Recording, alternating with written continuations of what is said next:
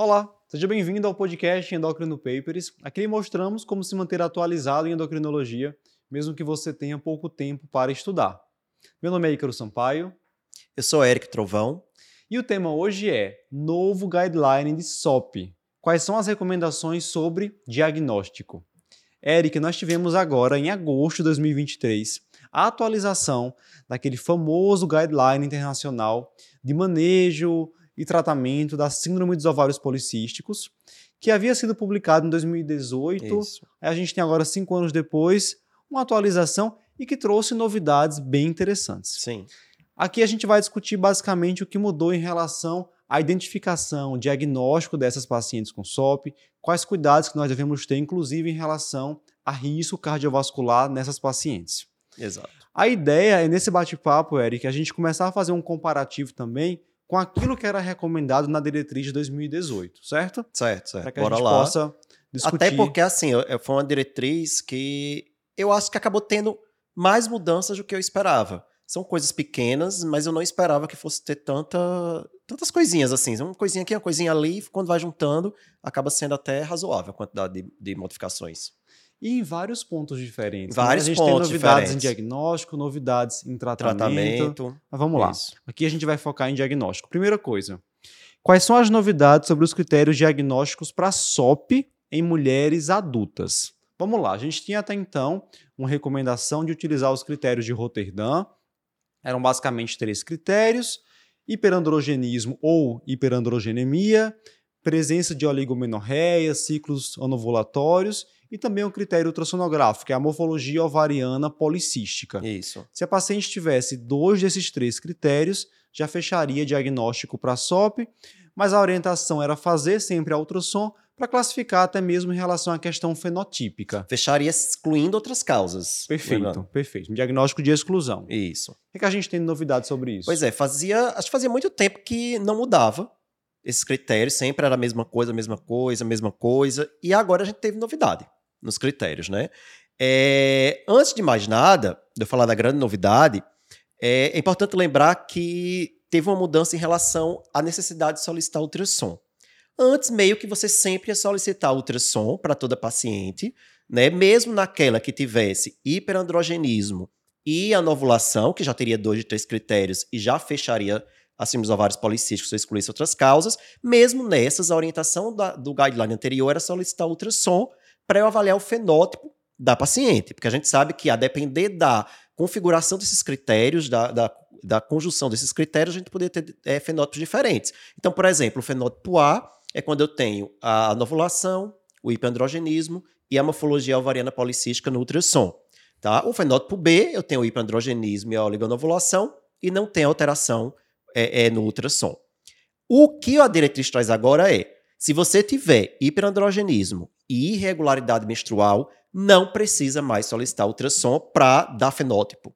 Né? Certo. Isso muito provavelmente veio pelo fato de que os fenótipos da SOP é, eles são para determinar o risco cardiometabólico da paciente, certo? Só que do fenótipo A para o fenótipo B, já é, ou seja, que já eram pacientes que tinham toda a clínica de SOP, tanto hiperandrogenismo como oligonovulação, a presença ou não de ultrassom alterado de, de cistos no ovário não tem, não tem até o momento estudo que mostrou que há diferença no risco cardiometabólico. Então, acho que foi mais seguindo isso, tipo, você dizer se é A ou se é B, não vai mudar nada no, no acompanhamento da paciente. Então, não precisaria solicitar. O diagnóstico já está dado, isso aí, pela diretriz antiga, já estava dado mesmo, mesmo sem ultrassom, mas o ultrassom entrava para dar o fenótipo. E agora não precisa mais solicitar nesse caso. Certo. O grande determinante do risco cardiovascular, do risco metabólico, é a questão do hiperandrogenismo. Isso, né? Então, como ele está presente nos dois, A e B não faz diferença. Não, faz diferença. não iria fazer diferença. Porque ficava a dúvida também, será que se tivesse é, é, poli, micropolicísticos no ovário, o hiperandrogenismo ia ser mais grave? Mas enfim, a gente não, não tem isso determinado. Então, eu acredito, eles não colocam isso no texto, né, mas eu acredito que eles tiraram essa necessidade do ultrassom nesses casos, porque realmente não deve, não deve haver nenhuma diferença entre A e B, então não faz diferença você fazer, falar sobre, classificar essa paciente com esse fenótipo. Então, sendo né? bem prático, hoje, se atender uma paciente que tem sinais de hiperandrogenismo, tem oligomenorreia, Eu excluí diagnósticos Excluí outras causas que isso não, não preciso pedir ultrassom. Não, não precisa Certo. pedir ultrassom. Agora, e aí eles botam até um fluxograma nessa, nesse guideline que não tinha no outro. E aí começa assim: tem oligomenorreia e tem hiperandrogenismo, fechou. Certo? Agora, tem oligomenorreia, não tem hiperandrogenismo clínico, aí você solicita os andrógenos. Tem andrógenos elevados, ou seja, tem hiperandrogenemia, oligomenorreia com hiperandrogenemia, fechou, não precisa do ultrassom. Certo? Andrógenos estão normais, ou seja, não tem hiperandrogenismo nem clínico nem laboratorial, aí você pede ultrassom porque você pode estar diante do fenótipo normoandrogênico. Certo. Certo? E aí você vai ver se tem morfologia ou não para fechar o critério. Então, assim, o critério de morfologia ovariana policística continua, mas você não precisa solicitar ultrassom para todas as pacientes Certo. certo? Mas essa não foi a grande novidade. A grande novidade foi que a morfologia ovariana policística não, não necessariamente precisa ser diagnosticada usando ultrassom.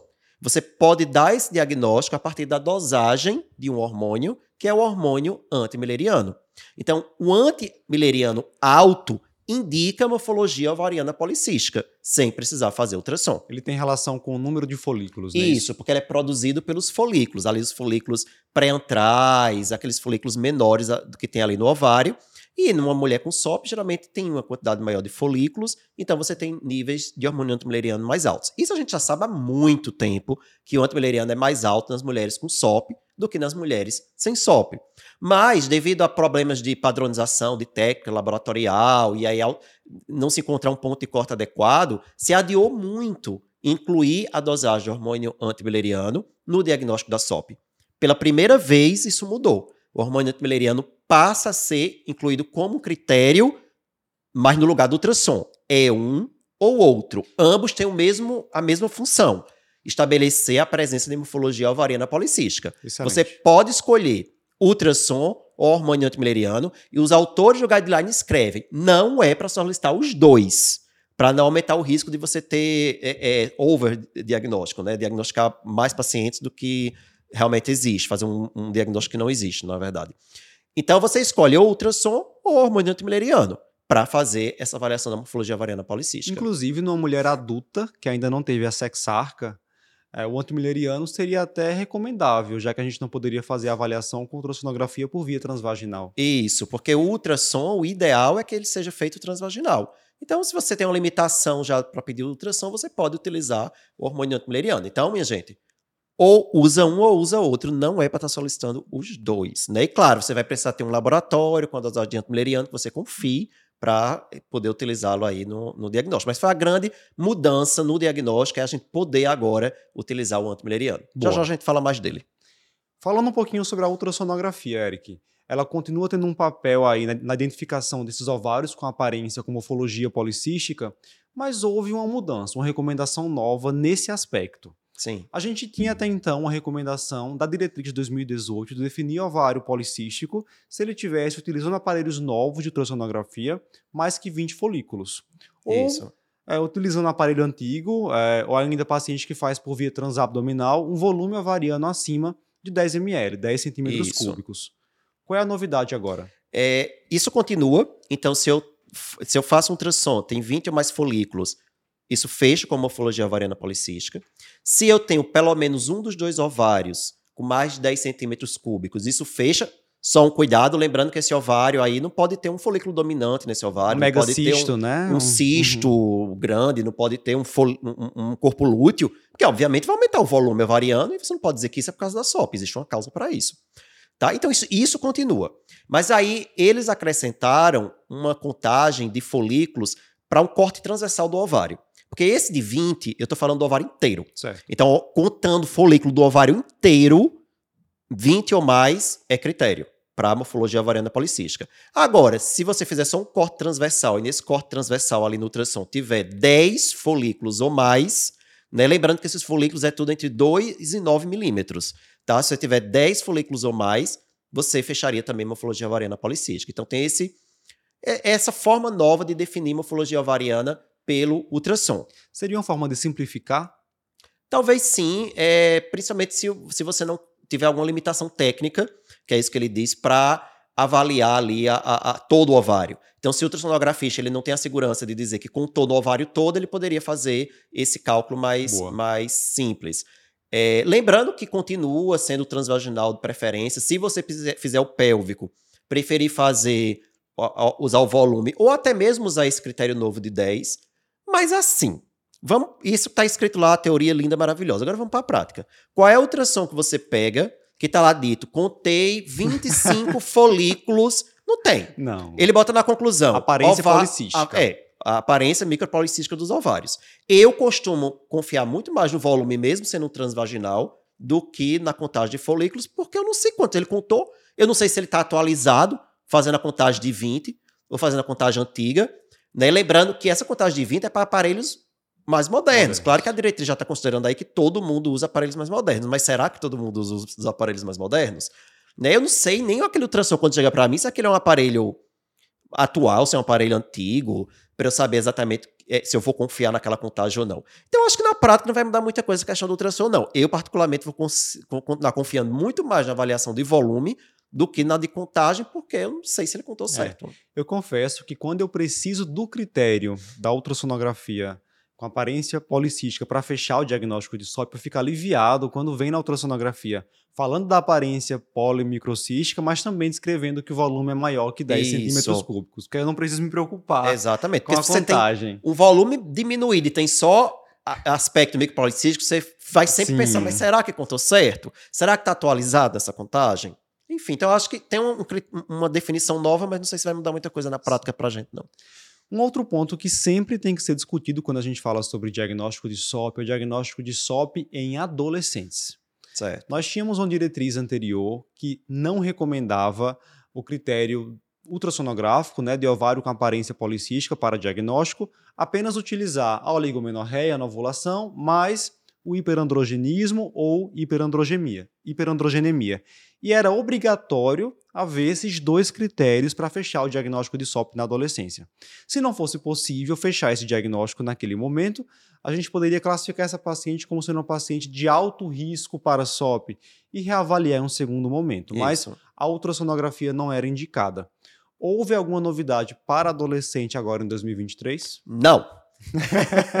é, continua a mesma coisa, você vai usar hiperandrogenismo e irregularidade menstrual e só vai usar ultrassom depois de oito anos de amenarca. Certo. Isso continua a mesma coisa, porque o ultrassom é falho nessa faixa etária, porque você vai pegar aí 40% dessas adolescentes com a morfologia ovariana policística. Isso, é, isso é devido à puberdade e não devido a uma doença. Né? No entanto, vale a pena a gente falar disso, porque o pessoal pode estar tá pensando, escutando a gente aí, né? E pensando, sim, o antimileriano, eu não poderia usar, então, o antimileriano agora entra na definição de morfologia ovariana policística. Eu posso utilizar o hormônio antimileriano na adolescente? Não. Então a diretriz ela vai lá, fala novamente do adolescente, o que acrescenta em relação ao adolescente é dizer: hormônio antimileriano não deve ser utilizado na adolescência para diagnóstico de morfologia ovariana policística. Então nem ultrassom, nem antimileriano nessa faixa etária, certo? A gente realmente só quando essa menina atinge os 19, 20 anos é que eu vou pensar em fazer hormônio antimileriano para diagnóstico de SOP. Certo, boa. Okay? Então adolescente sem novidades. Érica, agora eu vou representar 100% da audiência, todo mundo que está escutando a gente nesse momento. Né? Você falou que a grande novidade é o antimileriano. Isso. E eu tenho certeza que o que todo mundo quer saber agora é como utilizar o antimileriano para diagnóstico de SOP. Todo mundo, inclusive eu. né? Porque assim, a gente vai ler a diretriz e, sinceramente, ela deixa a desejar. Ah, maravilhoso, antimileriano agora vamos usar. E o que é que eu quero saber? Qual é o ponto de corte? A partir de quanto eu vou considerar alto para pensar em SOP? Eles não dizem, certo? Eles não estabelecem. Inclusive, no texto, no, porque tem uma versão expandida da diretriz que ele vai dando justificativa. Né? Aqui eu já faço até uma crítica que as justificativas que eles dão são muito mal elaboradas, mal feitas, mal escritas. Às vezes você está lendo e não sabe. Sim, cadê a justificativa? Né? Não, eles não parecem justificar. E na parte do hormônio antimileriano, eles citam novamente que não tem como estabelecer um ponto de corte único, né? E meio que joga para você usar o ponto de corte do laboratório. O que dá a entender é isso, ó, vamos usar o ponto de corte do laboratório. Agora ele bota lá que o ideal era que esse laboratório estabelecesse um ponto de corte para a população da região, do local onde, onde aquele laboratório existe. Isso não vai acontecer. Né? Enfim. É aquela lenda da gestação, A- né? mas eu pensei a mesma coisa, Ícaro. A mesma coisa, que é você estabelecer um ponto de corte do TSH na gestação da sua população. Não- Lembrei imediatamente Você disso. não acha isso em lugar nenhum, Não tem. né? Mas pelo menos a diretriz de gestação, ela diz, mas se não tiver, usa esse Sim. ponto de corte aqui. Aqui não. Né? Meio que a gente vai usar o ponto de, O valor de referência do o laboratório. valor de referência do Tá, laboratório. Ou certo. seja, escolha um laboratório bom, que faça um- uma, uma, uma técnica confiável, que seja um- um- uma, uma dosagem padronizada de hormônio antimileriano, porque você realmente vai ter que usar aí o, o- o valor de referência do laboratório. E lembrando que a avaliação dele tem algumas particularidades. Por Tem. exemplo, se a mulher está em uso de contraceptivo oral, ela não pode dosar o antimileriano para diagnóstico de Tem que SOP. suspender. Na verdade, a investigação de SOP, de modo geral, mesmo os demais exames, não podem ser feitos na paciente que está usando o contraceptivo Isso. oral. O ideal é aguardar três meses da parada. Isso, ele até coloca isso, é uma coisa que já tem na diretriz de 2018, continua agora, suspendendo o concepcional três meses antes para dosar qualquer hormônio. Aí vai entrar o antimileriano também. Ele, ele fala também que o antimileriano, por exemplo, pacientes com obesidade, né, costumam ter níveis mais baixos de hormônio antimileriano, então ele diz assim, tenha cuidado com esses pacientes. Mas não diz exatamente que cuidado, sim. E aí o ponto de corte é diferente? Ele não estabelece nenhum ponto de corte para o geral, quanto mais diferenciar. Ou a idade. A gente sabe que o antimileriano altera com a idade. A partir dos 20, 25 anos de idade, o hormônio antimileriano começa a cair. A partir dos 35, ele despenca de vez. Né? Então, será que a gente deve considerar um ponto de corte diferente de acordo com a idade? Ele não diz também. Ele só diz assim: ó, cuidado, galera. Né? A idade interfere, o IMC interfere, mas também não, diz- não- não dá solu Ele dá um problema, mas não dá a solução. Boa. Para finalizar, vamos falar sobre um ponto importantíssimo, porque assim, a alteração fenotípica da SOP, né? Aquilo que a gente consegue ver é só realmente a ponta do iceberg na paciente com SOP. A gente tem uma preocupação muito válida com risco cardiovascular dessas pacientes. E aí essa diretriz ela traz algumas recomendações sobre a avaliação metabólica em mulheres com SOP, e aqui a gente tem novamente uma diferença em relação à diretriz de 2018. Isso. A diretriz atual recomenda, prestem atenção, teste oral de tolerância à glicose para todas, Isso. todas as pacientes com SOP. Eric, qual era a recomendação anterior? Então, é, quando a diretriz anterior ela ia falar dessa parte do, do- de avaliação de risco cardiovascular, então estava lá para você avaliar entre, entre outras coisas como pressão arterial, perfil lipídico, o status glicêmico da paciente. E aí, obviamente, como é que a gente avalia geralmente o status glicêmico? Põe glicemia de jejum, hemoglobina glicada, e aí ele indicava TOTG para alguns casos específicos, né?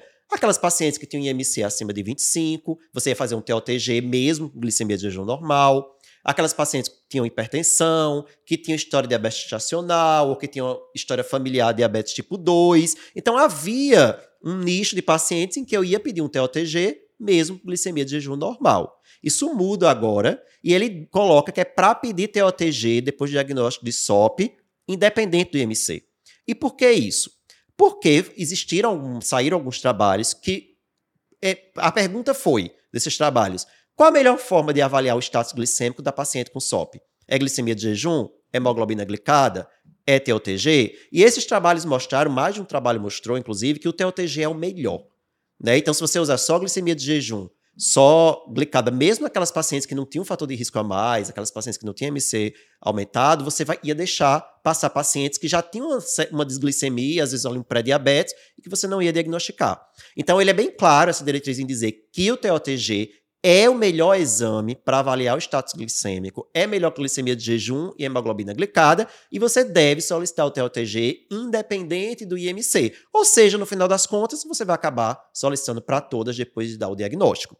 Né? Ainda falando do TOTG, do TOTG, uma coisa que até ficou igual ao anterior, que ele reforçava, que ele reforça agora, é que aquelas mulheres, mesmo, ah, fiz um TOTG do normal, né? E aí agora ela vai submeter um, a um tratamento para fertilidade, ou ela está em planejamento para engravidar, mesmo sem tratamento específico de fertilidade. Ela vai engravidar. Aí você tem que repetir esse TOTG. Você tem que fazer um TOTG antes da gestação, tem que fazer um TOTG, antes de um tratamento de fertilidade. Certo. Certo? É, isso é igual, isso já é uma ori- uma orientação antiga e se mantém agora. E essa é a recomendação para rastreio de diabetes, né? E de pré-diabetes, pré-diabetes. digamos assim. Mas a gente também tem que avaliar perfil lipídico, Isso. avaliar sintomas de apneia do sono, né? Que tem alta prevalência Isso. em mulheres com SOP. avaliar a circunferência Pressão arterial. abdominal, IMC, pressão arterial. Isso perfeito. tudo se mantém em relação à diretriz anterior, avaliar a pressão arterial de todas, óbvio, né? avaliar antes de gestar, óbvio, avaliar perfil lipídico. é, só que o perfil lipídico, pela orientação da diretriz anterior, não era de todas. A orientação era você fazer só em quem tinha MC acima de 25, algum outro fator de risco. Agora, a orientação é fazer perfil lipídico para toda mulher com SOP, independente do IMC. Sinceramente, na minha prática, isso não muda. Acho que não é todo mundo. Acho que todo mundo diagnosticou SOP, fazia.